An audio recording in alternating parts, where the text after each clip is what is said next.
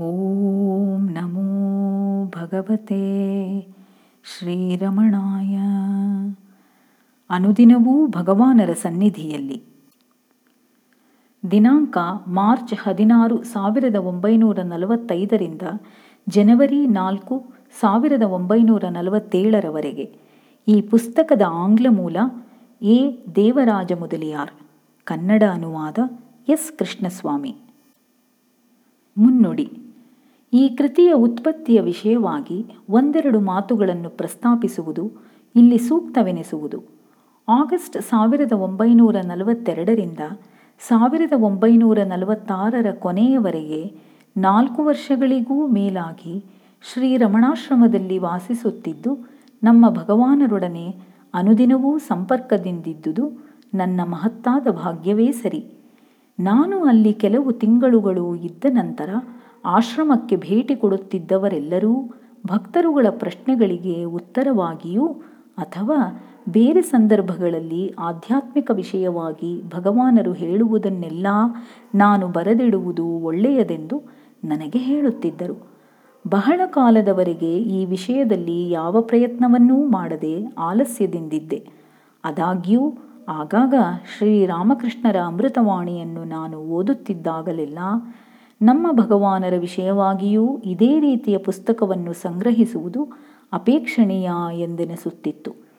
ಸಾವಿರದ ಒಂಬೈನೂರ ನಲವತ್ತೈದು ಜನವರಿ ಒಂದರಂದು ಒಂದು ಗಂಟೆಯ ಕಾಲಾವಕಾಶದಲ್ಲಿ ಮೂರು ಜನ ಭಕ್ತರು ಆಶ್ರಮದಲ್ಲಿ ಸೇವೆ ಮಾಡುವ ಶಂಕರಮ್ಮಾಳ್ ಮಗನಾದ ವಕೀಲ್ ಗುಮಾಸ್ತ ಚಿತ್ತೂರಿನಲ್ಲಿ ಬಾಲ್ಯದಲ್ಲಿಯೇ ಪರಿಚಯವಿದ್ದ ಮದರಾಸಿನ ವ್ಯಾಪಾರ ಉದ್ದಿಮೆಯ ಎಂ ವಿ ಶಾಸ್ತ್ರಿ ಮತ್ತು ಅನಂತರದಲ್ಲಿ ಮದರಾಸಿನ ಮುಖ್ಯಮಂತ್ರಿಯಾದ ಒ ಪಿ ರಾಮಸ್ವಾಮಿ ರೆಡ್ಡಿ, ಇವರೆಲ್ಲರೂ ನನ್ನನ್ನು ಈ ಕಾರ್ಯವನ್ನು ಕೈಗೊಳ್ಳಬೇಕೆಂದು ಆ ಕಾರ್ಯಕ್ಕೆ ಭಗವಾನರ ಸನಿಹದಲ್ಲಿ ನಿರಂತರವಾಗಿ ಸಂಪರ್ಕಿಸಲು ಅವಶ್ಯಕವಾದ ಸಂದರ್ಭ ಇರುವುದಲ್ಲದೆ ನಾನೇ ಅದಕ್ಕೆ ಎಲ್ಲರಿಗಿಂತ ಅತಿ ಸೂಕ್ತವಾದವನೆಂದೂ ಭಾವಿಸಿ ಉತ್ತೇಜಿಸಿದರು. ಈ ರೀತಿ ಬೇರೆ ಬೇರೆ ಜೀವನದ ಕಾರ್ಯಕ್ಷೇತ್ರದಲ್ಲಿರುವವರಿಂದ ಪೂರ್ವ ಸಮಾಲೋಚನೆ ಇಲ್ಲದೆ ಒಬ್ಬರಾದ ಮೇಲೊಬ್ಬರು ನನ್ನನ್ನು ಈ ವಿಷಯದಲ್ಲಿ ಪ್ರಚೋದಿಸಿದ್ದರಿಂದ ನಾನು ಪ್ರಭಾವಿತನಾಗಿ ಅದು ಭಗವಾನರಿಂದಲೇ ಬಂದ ಆದೇಶವೆಂದು ಭಾವಿಸಿ ಅದೇ ದಿನ ಆಶ್ರಮದ ದಿನಚರಿಯನ್ನು ಬರೆಯಲು ಪ್ರಾರಂಭಿಸಿದೆ.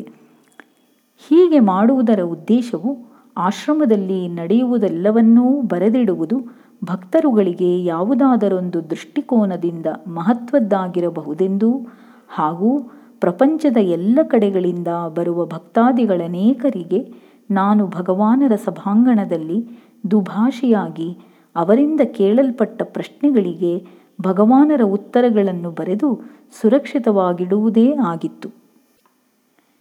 ಈ ಕಾರ್ಯವನ್ನು ಮಾಡಲು ನಿರ್ಧರಿಸಿದ ಸಂದರ್ಭವನ್ನು ಭಗವಾನರಿಗೆ ವಿವರಿಸಿ ಅವರ ಅನುಗ್ರಹವನ್ನು ಬೇಡಿದೆ. ನಂತರ ಆಶ್ರಮದ ಸರ್ವಾಧಿಕಾರಿಗಳಿಂದಲೂ ಅನುಮತಿಯನ್ನು ಪಡೆದೆ. ಮೊದಲು ಕೆಲವು ದಿನಗಳು ನಾನು ಬರೆದಿದ್ದುದರಲ್ಲಿ ತಪ್ಪಿದ್ದರೆ ಅದನ್ನು ಅವರು ತಿದ್ದಬಹುದೆಂದು ಅವರ ಮುಂದೆ ಓದುತ್ತಿದ್ದೆ. ನಾನು ಭಗವಾನರು ಹೇಳಿದ್ದನ್ನು ದರ್ಶನಾರ್ಥಿಗಳಿಗೆ ವಿವರಿಸುವಾಗ ಅತಿ ಸಣ್ಣದಾದ ತಪ್ಪಿದ್ದರೂ ಭಗವಾನರು ನನ್ನನ್ನು ತಡೆದು ತಿದ್ದುತ್ತಿದ್ದರು. ಭಗವಾನರು ಹೇಳುತ್ತಿದ್ದುದರ ಅರ್ಥದಲ್ಲಿ ನನಗೇನಾದರೂ ಸಂದೇಹವಿದ್ದಾಗಲೆಲ್ಲ ಹೆಚ್ಚು ವಿವರಗಳಿಗಾಗಿ ಭಗವಾನರನ್ನು ಕೇಳುತ್ತಿದ್ದೆ. ಆಗ ನನಗಾಗಿ ಭಗವಾನರು ಮತ್ತೆ ಅದನ್ನು ವಿವರಿಸಿ ಹೇಳುತ್ತಿದ್ದರು. ಮೊದಲ ಎರಡು ಅಥವಾ ಮೂರು ದಿನಗಳ ನಂತರ ಭಗವಾನರ ಬಳಿ ಪ್ರತಿದಿನವೂ ನಾನು ಬರೆದ ದಿನಚರಿಯನ್ನು ಓದುವುದನ್ನು ನಿಲ್ಲಿಸಿದೆ. ಆದರೆ ಯಾವ ದಿನಗಳಲ್ಲಾದರೂ ಭಗವಾನರು ಹೇಳಿದ್ದನ್ನು ನಾನು ಸರಿಯಾಗಿ ಬರೆದಿರುವನೇ ಎಂದು ಸಂಶಯ ಬಂದಾಗ ಆ ದಿನ ಬರೆದಿದ್ದನ್ನು ಭಗವಾನರ ಬಳಿ ಓದಿ ಅವರು ಹೇಳಿದ ತಿದ್ದುಪಡಿಯನ್ನು ತಿದ್ದುತ್ತಿದ್ದೆ. ಸದ್ಯಕ್ಕೆ ನಾನು ಬರೆದ ದಾಖಲೆಗಳ ಒಂದು ಭಾಗವಷ್ಟೇ ಆಶ್ರಮದ ಅಧಿಕಾರಿಗಳಿಗೆ ಪ್ರಕಟಿಸಲು ಸಿಕ್ಕಿರುವುದೆಂದು ತೋರುತ್ತದೆ. ಅಷ್ಟಾದರೂ ಕೂಡಲೇ ಪ್ರಕಟವಾಗುವುದಕ್ಕೆ ನನಗೆ ಸಂತೋಷವಾಗಿದೆ. ಭಗವಾನರ ಇಚ್ಛೆಯಿಂದಲೇ ಈ ದಾಖಲೆಗಳು ಅಸ್ತಿತ್ವಕ್ಕೆ ಬಂದಿವೆ ಎಂದು ನಾನು ನಂಬಿದ್ದೇನೆ.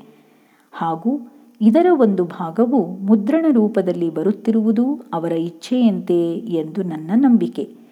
ಈ ಪ್ರಕಟಣೆಯು ಅದರ ಓದುಗರಿಗೆ ಕೇವಲ ಕುತೂಹಲಕಾರಿಯಾಗಿರದೆ ಮಹದುಪಕಾರಿಯಾಗಿರಲಿ ಮತ್ತು ಅದನ್ನು ಶ್ರದ್ಧೆಯಿಂದ ಓದುವವರಿಗೆ ಭಗವಾನರು ಕೃಪೆಯನ್ನು ಕರುಣಿಸಲಿ ಎಂದು ಅವರನ್ನು ಪ್ರಾರ್ಥಿಸುತ್ತೇನೆ.